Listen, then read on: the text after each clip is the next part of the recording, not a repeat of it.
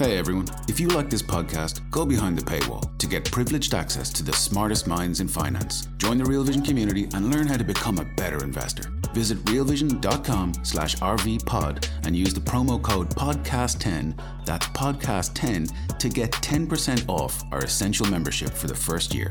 Now, to the top analysis of today's crypto markets.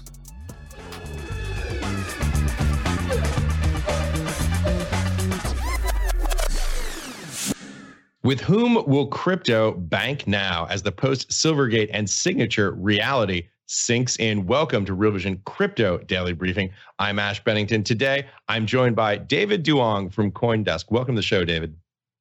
Thanks, Ash plenty to discuss when it comes to crypto. But before we do that, I want to update our viewers on one important story in the traditional banking sector. Shares of one of the largest banks, Credit Suisse, are sharply lower this morning. That's after its top shareholder, Saudi National Bank, said it would not invest more money into Credit Suisse.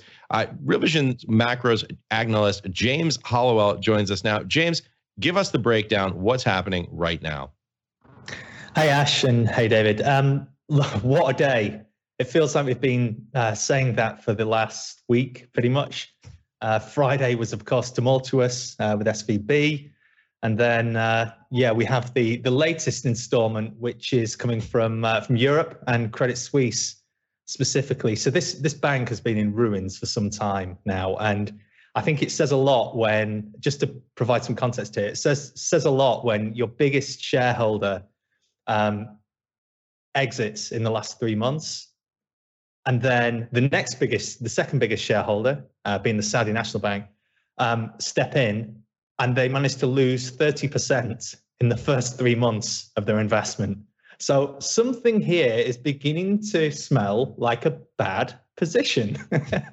so the, the bank itself, in, in, in, terms of what led to this, I'm not sure how many people out there um, will necessarily have along in Credit Suisse. dearly hope that nobody's been reckless or careless enough to uh, to be there. Um, may well be speculatively trading now. But hey, James, let me just give us an, a quick update here in terms of what hit the wire this morning, so people have the context. Yeah as you say, stock plunging 30%. Uh, these are all time lows right now for the shares of Credit Suisse traded in Switzerland. So called bail in bonds, these take losses first. I'm going to just read here straight from original reporting from the Wall Street Journal this morning. Quote Bid prices on 2027 on TradeWeb slid to 45 cents on the dollar from 72 cents the day before. It's hideous. Uh, they traded, traded close to 90 cents at the start of the month. Uh, as you say, largest shareholder, Saudi National Bank, uh, saying in a Bloomberg interview, I believe this morning, that it's not going to invest more. I mean, just just dismal, dismal news this morning. Yeah. So, so the, the credit, the bond side of, of uh, Credit Suisse, the fixed income market is sending a very clear signal. So you've mentioned the bonds, I think it's the 2026 bonds are trading at distressed levels of this, as of this morning. So their debt is distressed, which just means that it's basically uninvestable. It's not investment grade. Um, indicates, you know, they've got a big problem. Unless they find a deal, then they're in big trouble and they need to find a deal fast. So that's why or where the Saudis have come into it. So I was saying that the previous largest shareholder had exited, long-time shareholder, Harris Associates had exited um, over the past three months. The Saudis have bought in, they bought nearly 10 or they own nearly 10% of Credit Suisse, but for regulatory reasons, at least that's what they're citing, they're unable to step in and come to the rescue um, by uh, by stepping in and basically upping their stake in Credit Suisse during this time of uh, of, of, peril. So um, that, in a nutshell, is the, you know the, they were hoping that Saudis would come to a rescue. Maybe they're maybe they're being smart. It wouldn't surprise me if they're playing a clever game and they're just going to leave it longer and leave it later until there's more distress, and then you know potentially step in and bail out, but they're citing regulatory reasons they cannot cross that 10% holding um, threshold, which is what they're just under now, um, in, in in order to bail them out. So, uh, yeah, what what they have done. So you mentioned uh, the bonds, but also the CDS, the credit default swaps, which crudely put are basically the uh, it's the implied default probability that the market sees um, is skyrocketed today. It's been on an upward trajectory, but it's really moved fast today. Hey, James, let me ask you this. We've been watching our own bank crises here in the US. Final question for you Do you see other challenges more broadly in the European banking system? So the market certainly seems to think so because you can see the reaction in the uh, S&P, so the uh, sorry the Euro Stoxx, I should say, banking uh, sector, so European banks across global equity futures as well, not just in Europe but also spreading globally. Um, the fear, as, as as was the case on Friday with SVB, is that each time we've because we've been through a financial crisis recently, like the last major um, crisis was a was a financial one. Um, we seem to look to that and assume that the same thing's going to happen again, and it's going to be of a similar magnitude. At this moment in time, it feels like that, just as it did on Friday. But this moment will inevitably pass. However, in the grand scheme of things, if you're not a shareholder in Credit Suisse, which we'll assume you're not, right? This still has implications for us all. From a macro perspective, no matter what you're trading, whether it's crypto, uh, the NASDAQ, or bonds, anything, the way, the volatility that has come into the bond market, and uh, for the reasons that it may shift the Fed and other central banks' uh, course from hiking to maybe pausing or cutting or having to intervene and ease, it has ramifications across every asset class. James, brilliant stuff. Thank you for tying this all together. I hope you come back and join us here on Real Vision Crypto Daily Briefing with some more of these flash updates uh, as needed going forward. Hopefully, there won't be any. I've got a feeling uh, it may not be the end of it. James Hollow, thank you so much for joining us. Cheers, Ash. Okay, let's bring in our guest. David Duong is the head of institutional research at U.S. crypto exchange Coinbase. David, first of all, welcome to Real Vision. It's a pleasure to have you here with us for the first time. So let's start with the big picture. We're in this period of bidirectional volatility. Uh, obviously, as James just covered, lots happening in the markets. Where do we stand right now? What are your thoughts on this market? Yeah, I think it's interesting that uh, you know what James is talking about is one of the strategically important banks inside of Europe. I mean, what we've been seeing inside the U.S. has been on the mid-tier, small to medium-sized kind of banks, but also more important than I think the you know the layman would actually probably give credit for you know, he's right that there is a lot now in terms of what's going to happen with the Fed, how are they're going to interpret this. And unfortunately, like the outcomes that could actually materialize from March 22nd's FOMC meeting really seem like it's perhaps not an equal distribution, but it's a non-zero probability that any of those scenarios could happen. I mean, it's either probably going to be the Fed decides to pause, which I don't think would be a good look for them because effectively they're they're admitting that there's financial instability and that they have to respond to it. Which I don't really see asset prices actually rallying in response to that if it actually occurs. Number two, they could actually hike rates by 25 basis points uh, and then say, like, you know what, we're going to take a pause uh, after that. But if they're going to reformat the dot plot, which they said they would do like a week ago, uh, you know, then that also adds to some of the confusion about the messaging on that side of things. And also, that would basically be an implicit uh, recognition that the conditions themselves are tightening, which is possible, right? Because you have all these banks who effectively said, you know what, like, uh, yeah, we have a facility that we can kind of borrow from the Fed. That's great. But I don't know if this is the right time now to increase our loan book or to continue buying US Treasuries, for example. Right. And conditions will naturally tighten as a result of that. And the third one, which I think is probably the most plausible, but probably not by much, is that they're going to say, you know what, this wasn't systemically important. It's fine. It was more a sector specific thing, and we're going to have the green light to continue hiking rates. So we'll do 25. Probably won't be a terminal rate of six percent, but you know, five and a half, totally within the realm of possibility. And there, I, I, I, it's also still kind of challenging because then the message, the, the message that it sends to the market, we're not getting what we want. So equities uh, might also kind of puke in response to that. Yeah, David, important points all. Uh, we're going to wade through those one at a time in just a second. You mentioned asset prices. I just wanted to give a flash update on what's happening in markets this morning. Uh, this burning hot rally has cooled off. The total crypto market cap is down 1.5% on CoinGecko this morning, uh, down to 1.14 trillion. Bitcoin is trading just under 25,000. Uh, so we're off the highs we saw yesterday, obviously, when Bitcoin hit 26,000. 400, but we're down over 5% over the last 24 hours. That's still a gain of about 12% on a trailing seven day basis, uh, obviously, with the last 12 hours, uh, 24 hours cooling considerably. Uh, it's a similar story for where we are in Ether, although the metrics are slightly more muted compared to Bitcoin itself. Ether is trading at just under $1,700. It's now down 4% over the past 24 hours and still up 7.5% on a trailing seven day basis. We're also keeping an eye on USDC. The second largest stablecoin has effectively regained its US dollar peg. The block says USDC redemptions reached $6.2 billion since Friday, including the single largest redemption ever. In the same period, around 1.7 billion worth of USDC was minted, taking net redemptions to 4.5 billion. Uh, David, what are your thoughts on this price action today? Yeah, in some ways, I see that it's a natural consequence of the run up that we've gotten over the last few days. Um, some of that was driven more by technical factors. I think that there were a lot of shorts going into Saturday into Sunday. Uh, those got squeezed as we got through like Sunday and Monday when we realized that the uh, effectively we got a no bailout bailout coming from the U.S. government and Fed, um, and you know part of that also had to do with the flow kind of coming from Binance, which was you know perhaps not the the I, I think it was the telegraphing more than the size of the position itself. Like not even all one billion dollars has kind of gone through at this point in terms of what Binance has said to buy BNB, like Bitcoin and ETH. Um, but you know, I think it sent a strong message to many people that there's someone out there who's kind of backing this. So that offered some market support.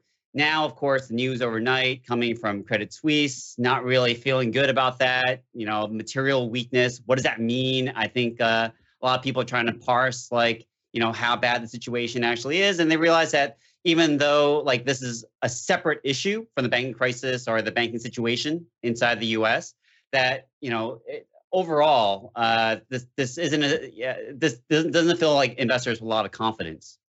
Hey, let me ask you this since you mentioned these so called bailouts, a slightly different flavor this time around than the 2007 2008 vintage. Uh, common stockholders wiped out, uh, unsecured creditors wiped out, management fired. Uh, different flavor, different tone. Does it obviously some concerns uh, from Treasury, uh, from the Fed, uh, and from FDIC about moral hazard concerns, about taxpayer dollar concerns? We always hear these uh, conversations. Uh, does it change the calculus of the way this market is perceiving what happened, David?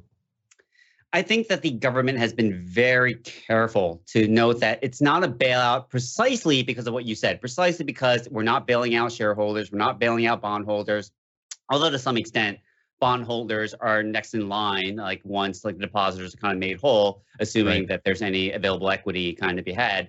Um, but you know, I would argue that uh, yes, from that perspective, it's not quote unquote a bailout, but it is a bailout from the perspective of you know what the you know the government's coming in here and and the Fed is coming in with a liquidity facility that basically says we will value this at cost rather than at the market value which itself was kind of like the most important aspect to this because it allows at least some of that liquidity to kind of uh, be available in the market. But that doesn't mean that conditions are going to improve immediately, and they, they haven't. I mean, like all, all of these price action, all this price action they were talking about is happening under low liquidity conditions still. Yeah, and what choice did they have? I think one of the challenges that they had was this idea that there had been significant flight uh, from regional uh, banks into the GSIBs, the global systemically important banks, uh, in the event that you saw these depositors uh, either get haircut, get delayed, get receiverships uh, certificates instead of cash. I mean, they were really in a bind on this one. Yeah, it's absolutely right. I mean, you can't pay your vendors with receiver, receivership tickets. You know, like that. That doesn't. The world doesn't work that way. Like they need cash in order to kind of uh, to, to, do things to get stuff. Um, and maybe Coinbase that, could set up a secondary market in receivership statistics and trade them against uh, cloud services tokens. Well, I'm sure we're. I can't say anything about what we're doing, but I'm sure like someone out in the world is, is probably thinking about doing that. Uh, but you know, and that's really like the challenge because I don't think, from the Fed's perspective, that they see this as a systemic risk. But right. really, you ran the huge risk of doing that. Like, I think that was obviously part of the calculus when they decided that they had to, you know, make depositors like full in terms of giving back like everything that they had.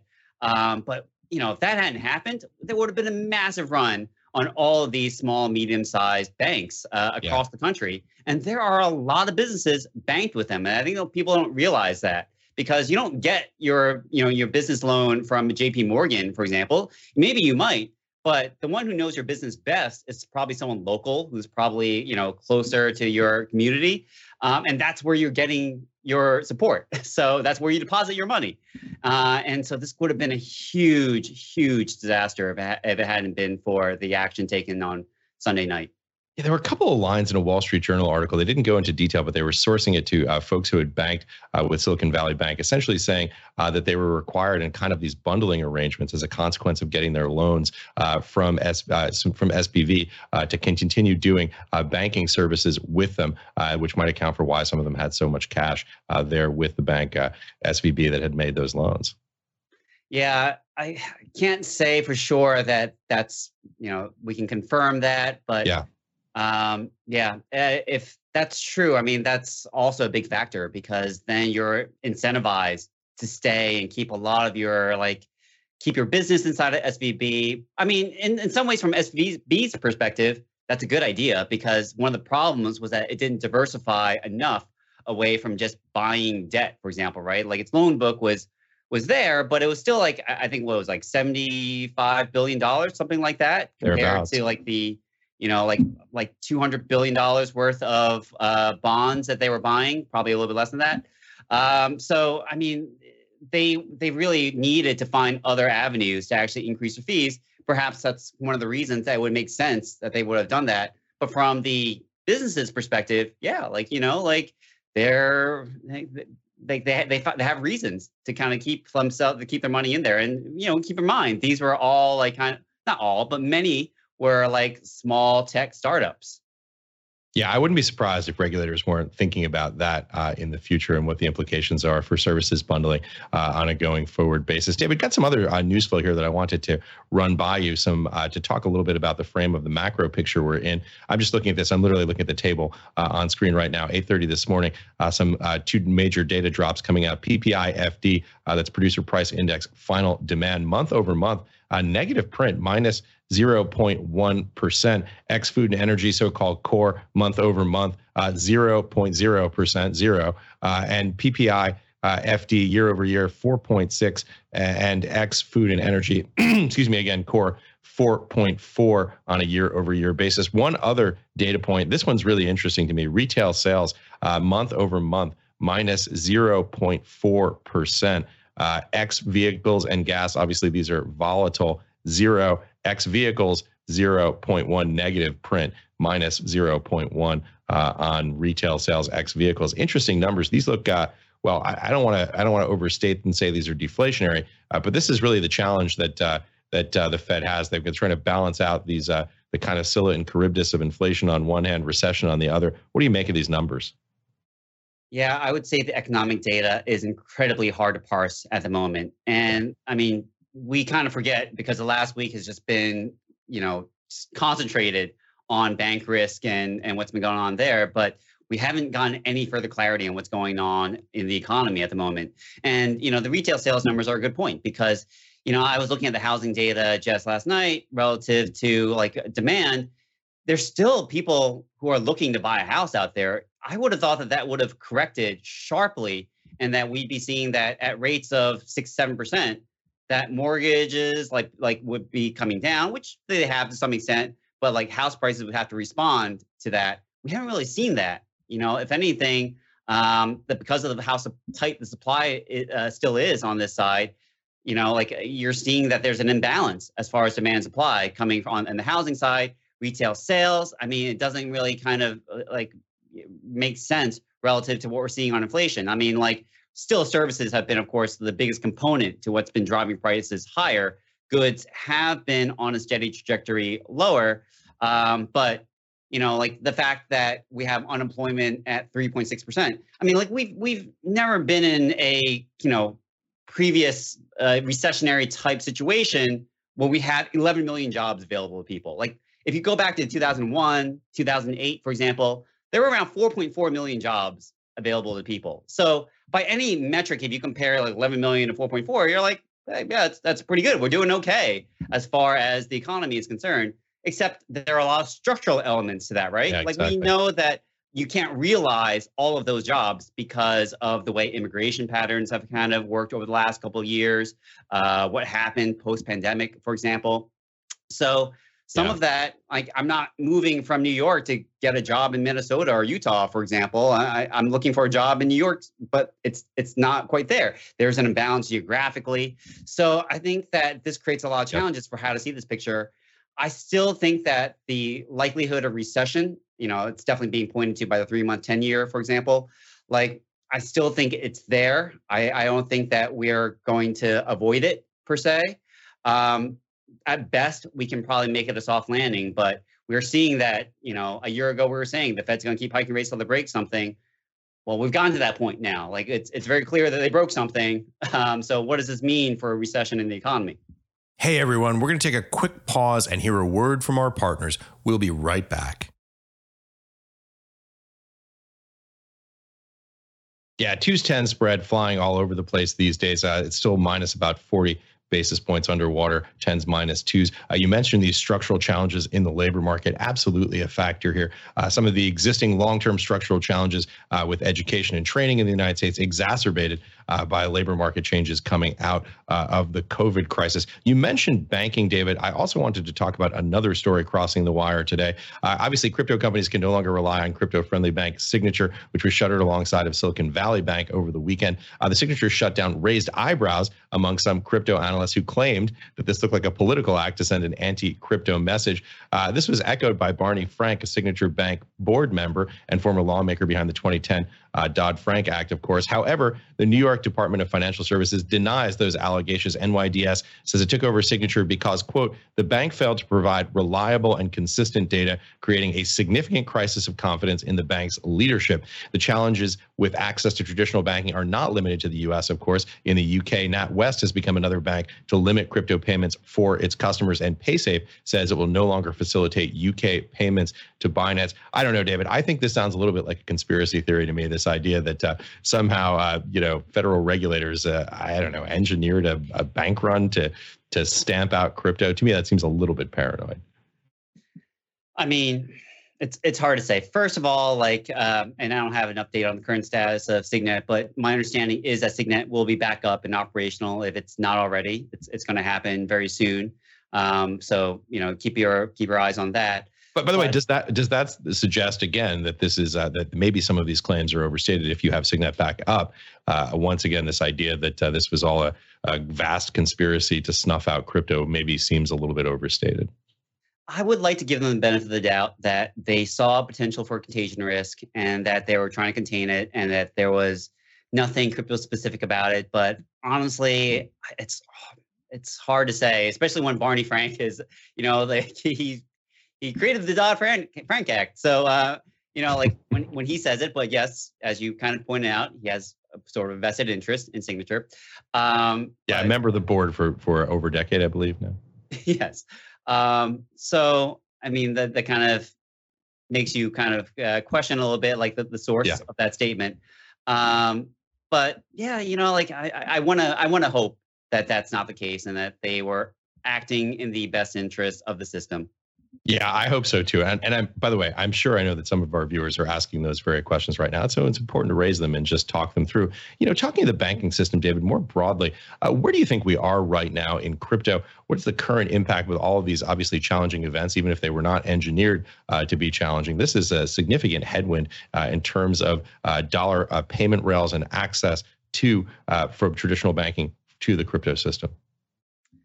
So ultimately, I don't think things are going to change significantly Monday through Friday, but the weekends are probably going to get tougher because you don't mm. have those 24 7 payment rails anymore. And, you know, I think one thing that has come out of all of this is that at some point, you know, we need to have something that's more like uh, idiosyncratic to the, the, the crypto system itself and that the rails that we have are going to kind of work. But for the moment, at least, we still do rely on the traditional banking system to some extent. So, you know, it's going to take time for our, like new banking partners to kind of be created. And I, I have all the faith that they will, and that we're gonna we're gonna find them again, and that you know other people are looking right now to probably take the place of things like Silvergate, and you know probably take market share away from Signature. But you know, for the time being, probably we're going to see that Friday at four o'clock, yeah, it's going to be challenging to ha- have a sizable position. Like it's very likely that you know, like the you know bid offer like will like look a lot wider than it has previously.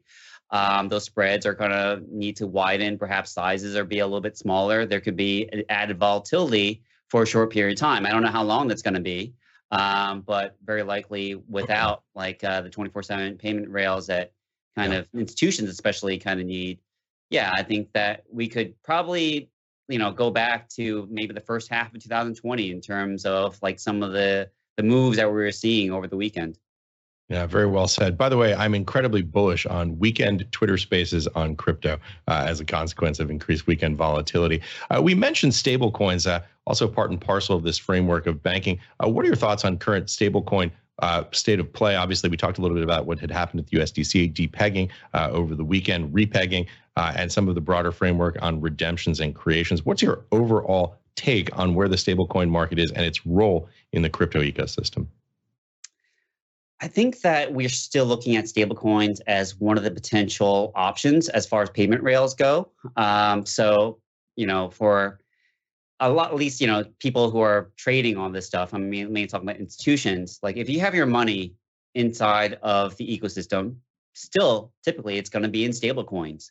Um, you know, like the on ramp, off ramp is really where the challenges have been right. created due to the banking like uh, issues over the last few days. So getting new money into the system, I think, is one of the tougher parts. But anyone who's in there, they're still going to be using stable coins to basically transact here. Um, so probably we won't see a sizable growth if you aren't able to get those on, on ramps kind of back up. But anything that's in the system right now, at least now we're we have a, a, very good read on kind of where the positions are going in and out. So if the stablecoin dominance is going up to 20%, means more cash is on the sidelines and vice versa. Um, so I think that is definitely more available. It was interesting over the weekend to kind of see the rebalancing of people's kind of, you know, uh, movements of stablecoins from USDC to USDT.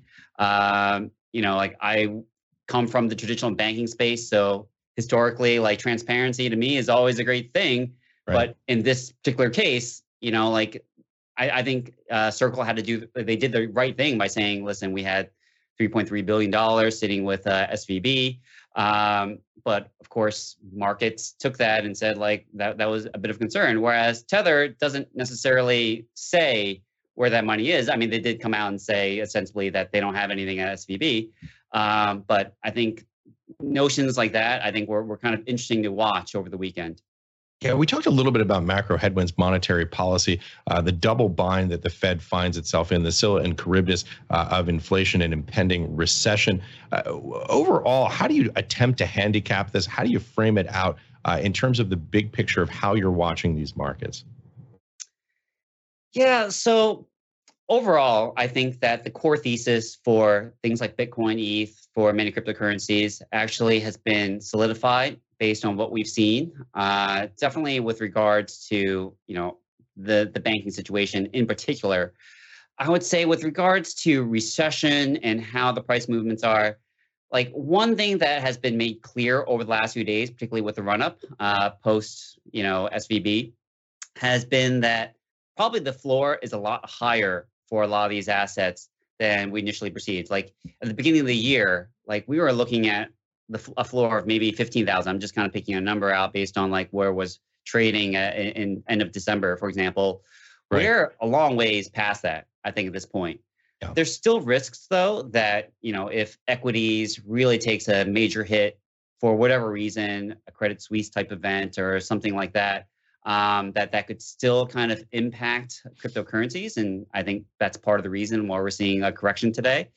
Uh, but I would still say that overall, I wouldn't expect it to be like the levels that we saw at the beginning of the year, where I, I think definitely at ways higher than that. And I don't have like a, a great view on what that actual number is, but it's definitely way above kind of where we were to start the year.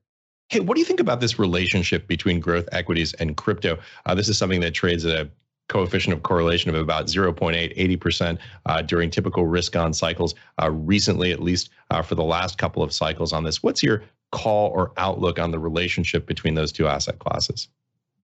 Yeah, at least over like the last four weeks, I would say that number, that coefficient went down pretty sharply. So you're right. It had been at, on risk on periods, it had been in major risk off periods, it had been up to around like the 80% level. But like the coefficients come down to, I think, like sub 30% uh, over the course of, uh, you know, January, February, for example. And I think you actually look on a risk adjusted basis and you see that Bitcoin actually outperformed S&P and NASDAQ. Uh, so in part, you know, it's already decoupled somewhat because I think a lot of people saw how uh, oversold Bitcoin tended to be over the course of two, like Q4 2022 in particular. Um, also, kind of keep in mind too that a lot of the supply for a lot of this stuff got locked up. Either it's sitting in government custody, for example, or you know people like uh, who wanted to self custody decided to take it off exchange.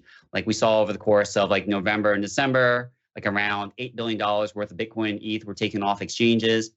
So overall, I would say like it's something like 30, 35 billion dollars that's not circulating in the market right now, which has a big technical impact on what's going on in crypto versus what's going on in the traditional finance sector. So, right. I mean, like that, I think also contributes to kind of the, the change in correlation that we've seen.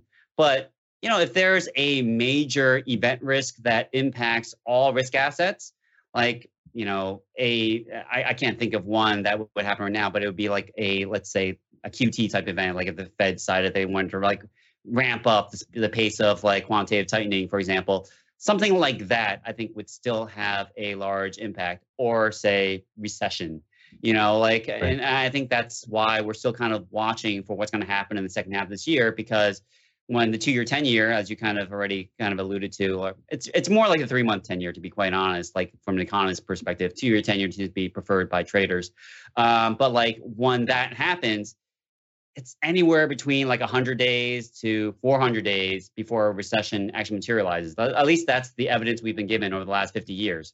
Yeah. So, you know, we still don't know yet what the impact of that is going to be on these markets because we don't right. know how severe it's going to be. And by the way, find me a historical correlation that hasn't broken down somewhat uh, in the post COVID era. So I guess additional ambiguity uh, on that. Hey, listen, as we're talking about headwinds, uh, US regulation here in the post FTX era, lots of talk about Nick Carter's choke point 2.0 thesis in the community. Uh, what's your overall take on regulatory headwinds?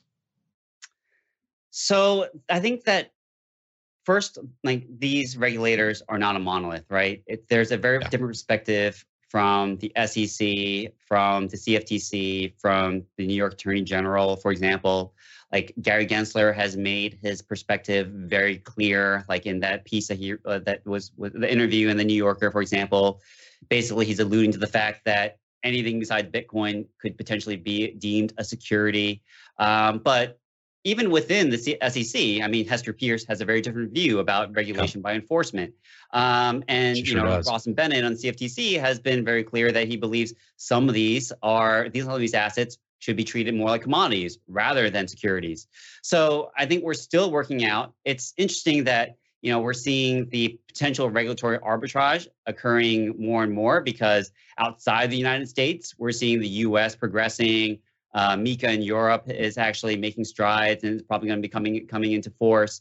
Like what's happening in the UAE with VARA and you know for virtual asset service providers, like the rules have been made a lot more clear. Hong Kong, I mean, like like six months ago, they were you know seen as, as staunch opposers of this. Now they're yep. opening uh, at least large cap names up to the retail community. So I think that it's not um, you know eh, like uh, many U.S. regulators like it's it's not beyond them that they've are looking at the rest of the world and saying like you know what maybe we need to start doing something here so at least i think there's going to be progress um, and we shouldn't just kind of accept this as just like one entity and like their voice in this like Yep. I, I, like the, the, court case with Grayscale is a very good example of that. You know, like let me just jump in because I want to talk about the court case uh, with Grayscale in detail in a moment. Uh, but you made so many important points there uh, about this very complex, sort of richly ramified uh, system that we have in the United States uh, for regulatory infrastructure. And by the way, for people who uh, are crypto natives who maybe don't have quite as much background in traditional markets. This is not necessarily the standard uh, around the world. The FCA, uh, the Financial Conduct Authority in the UK, for example, is in fact monolithic. Here in the United States, very complex, uh, and even within, as you point out, uh, SEC different views. I guess it sort of seemed like the the Gensler view was the rising one in the wake of the FTX uh, crisis, as there was a you know considerable amount of public outrage uh, about the challenges that we saw there. Uh, but so many good points. I, you, you mentioned MiCA. You mentioned uh, the the turnaround in Hong Kong. Obviously, a pretty striking one. The question that I wanted to ask you before we got to DCG uh, is, what do you make of this from a from a U.S. global competitiveness perspective? Do you have the sense that folks in Washington really understand the magnitude uh, and the importance of staying uh, competitive in this incredibly important new technology that we're also passionate about? I think that that education level is starting. To, if it hasn't, if we're not already there, we're definitely increasing to the point where people recognize that this could be an issue of competitiveness in the United States compared to what we're seeing in the rest of the world, and that we need to do something about that. So, you know, I think as a first blush, perhaps, you know, like a lot of the stories I have come out, and you know, it's not your your question, the one previous to this one, wasn't surprising given the fact that we had just kind of gone through like the SEC coming to the settlement with Kraken, for example, or the Paxos situation with New York DFS, or you know the SEC putting out a Wells notice on them, which I think gives you some indication that they're more worried about centralized entities, issues like right. custody more than anything else, um, rather than say like the like uh, the you know the the the actual token kind of level kind of concerns. Um, but still, I think, of course, the FTX is still somewhat fresh in people's minds. Uh, and as a result, that kind of makes sense that people are kind of focused on the, like the third party entities, the centralized entities, rather than uh, other issues. But um, I, I do believe that as they see all these other countries making a lot of forward progress, that you know people are have already made the choice. Like Rishi Sunak, kind of saying the UK they want they effectively want to be that crypto tech hub, you know, right. and that this is one way they they want to see themselves doing that. So it's interesting how they're doing it because the approach that's being taken in the UK is different from the one being done in Europe because they're effectively kind of putting this inside of the system, the existing system, and putting it alongside other financial instruments, whereas like it's kind of being considered separately inside of Europe with MiCA. Um, I think that the good thing that comes out of all this is that at least we get to see the the the you know the spectrum of options available to us about how we kind of want to regulate things. But I don't think it's lost on many people that a lot of countries are moving ahead and we're still kind of lagging. Yeah. By the way, I'm sure there are lots of folks in Europe, in Asia, in MENA markets uh, who are eager to build, develop their own Silicon Valley, their own uh, Sand Hill Road. That's obviously something that's very appealing uh, to a lot of different nation states because uh, of the potential benefits. And I hope we can see it here in the United States as well. Uh, we mentioned earlier uh, DCG, the Grayscale, Grayscale Bitcoin Trust. obviously, that's been quite a story over the last several months. David, what are your thoughts there? Yeah, I think that the probabilities have flipped somewhat to see a favorable outcome to Grayscale. So when this case that the SEC, uh, that Grayscale brought against the SEC regarding its ETF uh, was first, you know, current. This is GBTC we're talking about here. Obviously, currently a closed-end fund. The the quest uh, to turn it into an ETF is uh, what they've filed suit over. Right, uh, and a spot ET, a spot Bitcoin ETF in particular, like because of course, the SEC has approved futures uh, Bitcoin ETFs, and that's really the issue I think uh, for the court case at the moment. Like the SEC has wanted to make this a case of concerns over market manipulation, and that's why they want to have like surveillance sharing agreements with some entity that's out there, unnamed, of course, from the SEC's perspective. Uh, but effectively, they want transparency over the transactions that occur inside the, the spot market for crypto because their belief is that on a tick by tick basis, like there are players out there that are trying to push prices one direction or another. And effectively, uh, one of the things that came out of the uh, at least oral arguments with the court is that like they wanted they questioned the SEC on how they see the difference between spot and futures because they believe I think it was like Neomi Rao who said this that like those that, that price action moves together 99.9% of the time. Now the SEC's right. response to that is that like, well, you're you're picking like one point out of the day. Also, like this has been uh, we're only doing it through CME, and we have transparency on CME. Um, but I think that was still a very big win because this is what a lot of crypto natives have been saying for some time now, and we didn't know if the court was going to see it our way. So I think that this is a powerful signal that Grayscale actually stands a chance to actually perhaps have a favorable outcome for them here. Hey everyone, we're going to take another quick break and hear a word from our partners. We'll be right back to the Real Vision Crypto Daily Briefing. Hey, David, speaking of privacy, uh, one of the things that I know you've written about is the current state of Web3 privacy, obviously, one of the major concerns there. What's the overview, 50,000 foot, of where you see us right now? Yeah, so I think that we've made clear what our position is. You know, we released like uh, Coinbase, that is, released a wallet as a service. Uh, you know, we've been trying to push further into the decentralized space with, you know, our layer two on Ethereum base. So, you know, we want to make sure that like the system itself remains permissionless and decentralized, and that this has been our view.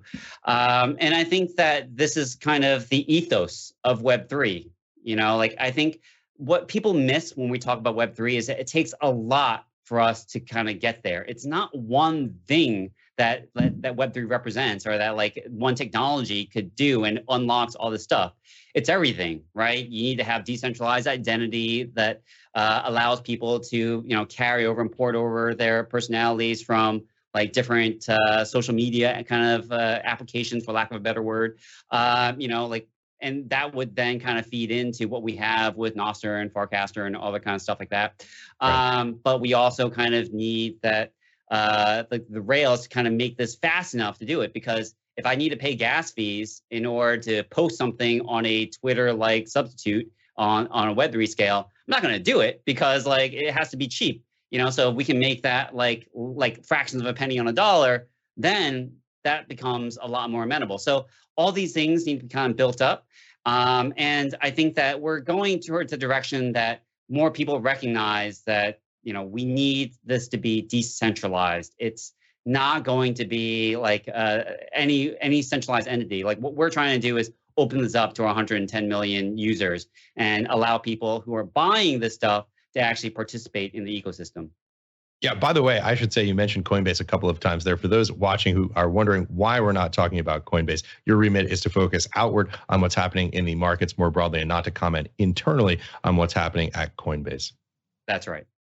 Thanks okay, David, I just wanted to uh, two other questions before we close here. I wanted to get your outlook on Bitcoin and Ethereum. First, Bitcoin, what's the outlook going forward?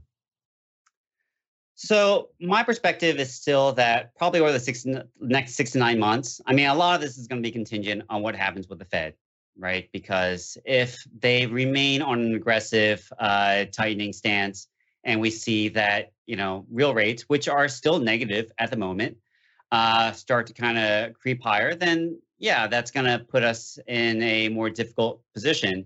But assuming that you know the SVB situation, like uh, you know makes them think twice about that and we could see that uh, the the cycle actually is starting to come to an end, which is what I believe. I think that the tightening cycle is going to end fairly soon, and that it's only like maybe another two, maybe three more rate hikes that they still have left in the pocket.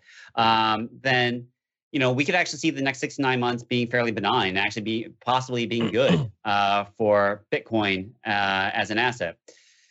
Now, I'm not going to pick a price level because, you know, like you know, that's my own view. Like I, I, you know, we as a whole, Coinbase remains agnostic uh, to like how prices kind of move up or down.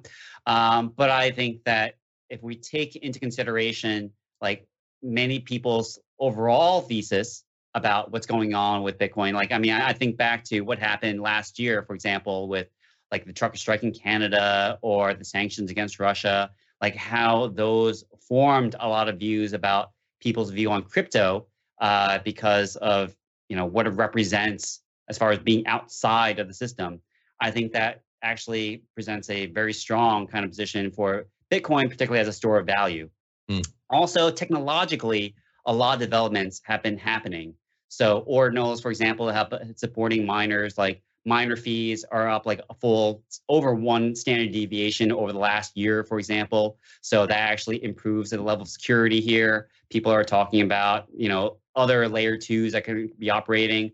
Like Bitcoin perhaps isn't necessarily becoming like the asset that people are going to use to buy a coffee or a pizza, but it could be used to facilitate a lot of the stable coin payment rails that are kind of being done. So you pay a little bit of Bitcoin in order to use the USDC that you have on Lightning Network, for example, to, to buy something or sell something. So I think things like that are going to be quite interesting and are going to be more fully developed over the course of the year. Uh, and as far as Ethereum goes, you know, obviously the Shanghai fork still represents a very big uh, event risk for this market. I tend to. By the way, let's let's describe uh, the importance of the Shanghai fork uh, in terms of moving staking along for people who are not as familiar with it as you are. Sure. So we had the merge, uh, which basically uh, combined the execution consensus layers uh, for Ethereum back in September of 2022. The next big aspect of it is, that would really complete the merge, so to speak, is having the Shanghai fork, which would enable staked ETH withdrawals. Um, for anyone who's listening who doesn't who isn't familiar with that, effectively, like uh, the merge transitioned Ethereum to a proof of stake consensus mechanism, which means that validators actually put up a stake of 32 ETH in order to secure the network. So it's very different from Bitcoin uh, from Bitcoin or proof of work, where you're actually in a race to actually compete to actually uh, you know mine the next block, for example. Uh, one of the challenges, though, is that you've had to make this liquidity versus yield kind of trade off with Ethereum yeah. because you didn't know when you could get back that uh, staked ETH that you put up in order to validate the network. So if you're a validator, which represents around like 15% of total ETH supply at the moment, um, if you're a validator, like, you know, you were probably doing this without you know full knowledge about when you could get back your tokens. You just kind of had faith that was going to happen at some point. Well now that kind of day is here we know that it's probably going to be at some point in the first half of april more likely like mid-april at some point. And uh, this will finally allow people to get it back. The concern people have is that by, by allowing those withdrawals to happen you could see a lot of eth coming onto the market and that would create a lot of selling pressure I don't necessarily believe that that's going to be the case. Uh, I do think that more likely, unfortunately, it's going to be a risk on risk off event as far as if risk sentiment is doing well at that point in time. I could completely see that it won't put a lot of selling pressure on the market. But if you look just the technicals, a lot of the selling pressure will come from the partial withdrawals because that's going to unlock somewhere around like 1.1 million ETH of supply. And then you'll see that full withdrawals you know, you have Kraken who is going to have forced withdrawals, and that's somewhere around 1.14 million ETH or so. And then more than likely, I think solo stakers rep- probably represent the next largest contingent of people who might be withdrawing. But I would still think that the amount of withdrawals could be well absorbed in a market where the actual like trading volumes per day is somewhere around 8.2 billion dollars. So I think that we're still going to be limited to like maybe a $100 million worth of potential e selling pressure. That math has changed slightly because now we can see around 1,800 validator exits per day. Um, but I still think that's well within the limits of what the market could absorb. Hey, by the way, moving on, on, on to selling pressure uh, on Bitcoin, one thing I forgot to ask you about, and I know that you're following closely, is the Mount Gox distribution, 140,000 plus Bitcoin there. What potential impact do you see on market reaction for that? So first of all, that has been delayed. So initially, like uh, March 10th, of course, obviously the deadline passed by five days already, like given the, day we're recording this. Um, but like that's been now moved to the beginning of April for people to register on that. And then, like initially, the distributions would have started uh, at the end of September. Now it's been pushed back to the end of October. But also, even uh, within the uh, the terms of the Mount Gox Rehabilitation Trust, like it's just that like everyone would uh, would need to kind of be paid first before it would be allowed to be to hit the market. So that's number one. Um, so that kind of limits the actual market impact, at least on a, on a first glance. Number two is uh, at least the top two uh, creditors for Mt. Gox have said that they want to be paid in Bitcoin or in uh, the native asset. Um, because you know there's other things being distributed besides just Bitcoin. Uh, and you know, effectively, they would they have already said that they would hold on to that. By the way, they're not going to sell that immediately into the market, and that represents around 20% of the Bitcoin right there. So that also is a limiting factor. We've seen a lot of hedge funds and private equity firms actually buying up a lot of these claims in the past. Um, and you know those that contingent uh, that means already the people who wanted to sell had an outlet to sell uh, to, to someone else.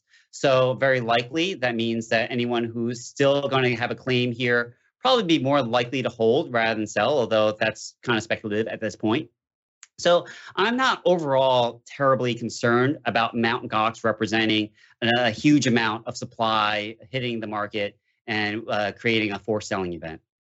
Uh, so one more question here, jumping back to Ethereum. Uh, two secular headwinds that I'd really like to get your view on. Uh, the first, of course, uh, is this notion that Ethereum may be treated as a security by certain government regulators. Uh, one thing that we've seen here in the past weeks is the Attorney General for the state of New York filing suit in state court, the New York State Supreme Court, uh, with the assertion that ETH is in fact a security. I know this gets complicated, but this is not in the Southern District of New York. This is the Supreme Court of New York, so a state case here. And the second uh, question is this uh, about, and, and, again, this is kind of the implications of staking in this transition, uh, and that is about OFAC, the Office of Foreign Asset Controls at Treasury, uh, which is the primary sanctions regulator here in the United States. What happens uh, when publicly traded companies that operate stake pools, uh, that have U.S. persons as directors and officers, U.S. persons as managers, are administering a stake pool that may have a transaction that's sanctioned on the OFAC SDN list? this, to me, seems like a real question that's been talked about theoretically, but probably hasn't gotten the attention it deserves. Any thoughts about those headwinds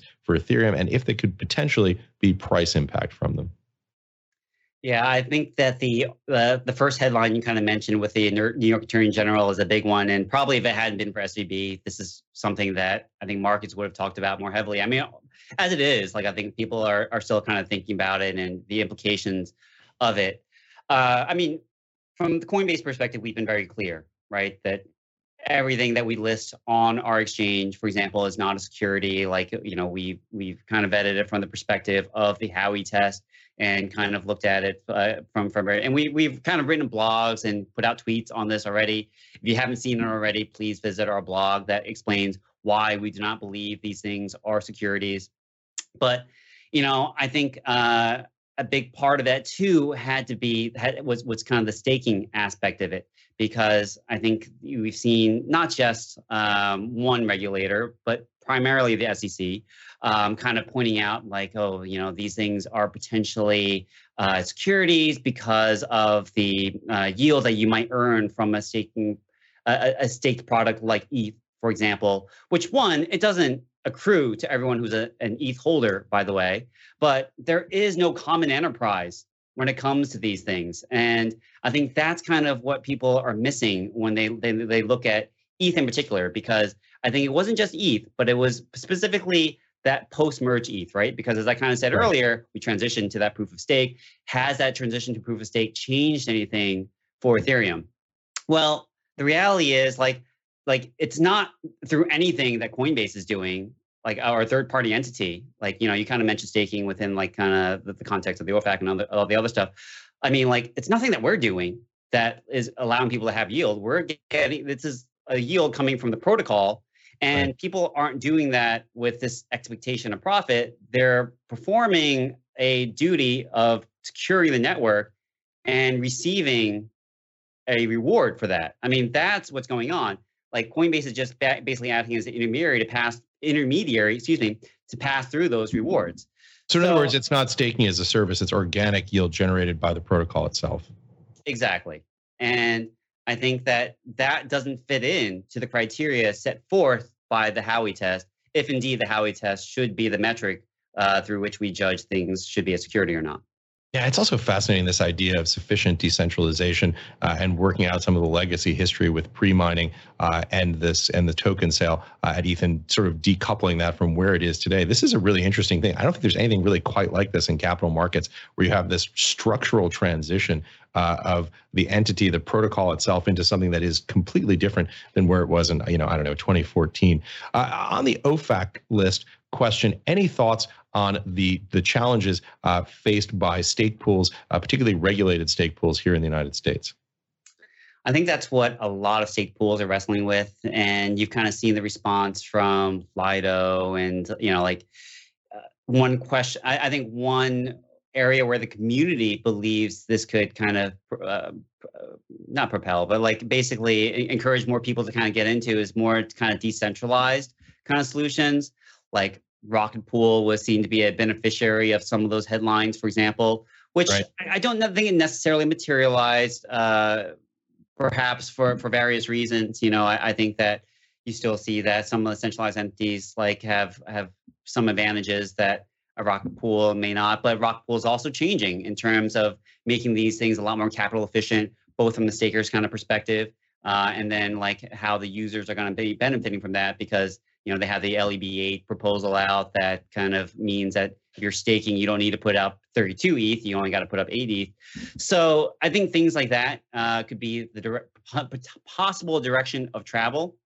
I mean, like Coinbase, for example, we actually just released our LS ETH uh, institutional staking grade product, which actually introduces elements of KYC and AML into it. So if you're an institutional client, uh, you know, you are able to still stake, but have a pool that, uh, or rather, excuse me, have a, a, service that you could utilize that you can actually trust that, uh, you know, everything in there has been undergone the, the, the proper kind of uh, regulatory uh, checks and procedures. So I think that things like that potentially could be better supported in that kind of environment. Yeah, and there are also other possibilities I should point out, like a kind of pre-processing pool uh, for uh, managing those transactions uh, before they get to the stake pool. Uh, David, excellent, excellent conversation. Final thoughts, key takeaways that you'd like to leave our viewers and listeners with. Yeah, you know, I think that many people have seen uh, the last few months has been particularly challenging for for crypto.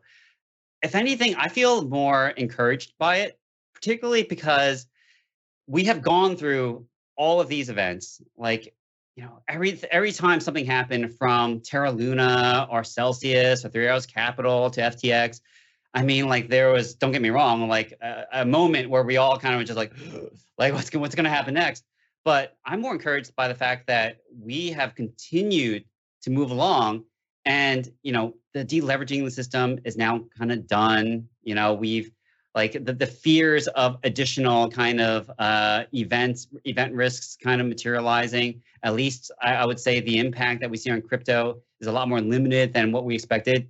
SVB being the latest example of that. So I believe that, in quite the contrary, like all these stories that we're getting kind of, um, if anything, like solidifies kind of the view, like ossifies the arguments for mm. why crypto should exist, particularly like with regards to the vulnerabilities inherent in the banking system.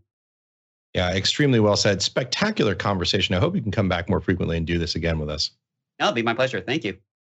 Thanks again, David. Really a pleasure having this conversation. That's it for today. We'll be back tomorrow with Ram Ahluwalia and Perianne Boring. Also, make sure to check out realvision.com as well. We have an important two part series there called How to Unf Your Future. It features some of the most visionary thinkers and investors we know. This week, we're exploring all the solutions with a lineup of true experts like Angus Shillington and Dwight Anderson. Go to realvision.com forward slash UNFK. That's realvision.com forward slash UNFK to get free access. See you all tomorrow live on Real Vision Crypto Daily Briefing. Have a great day, everybody. If we want to change the outcomes for this really screwed up world, where our wages don't go up, where we're being replaced by technology, where governments are massively in debt and we foot the bill via taxes, where we see debasement of assets so we can't afford as many assets as we like. So the rich get richer, the poor get poorer. If we don't like to see the rise of populism based on this broken society because the promises of the future have been broken, let's make our promises to our future selves come right. And that's by unfucking your future.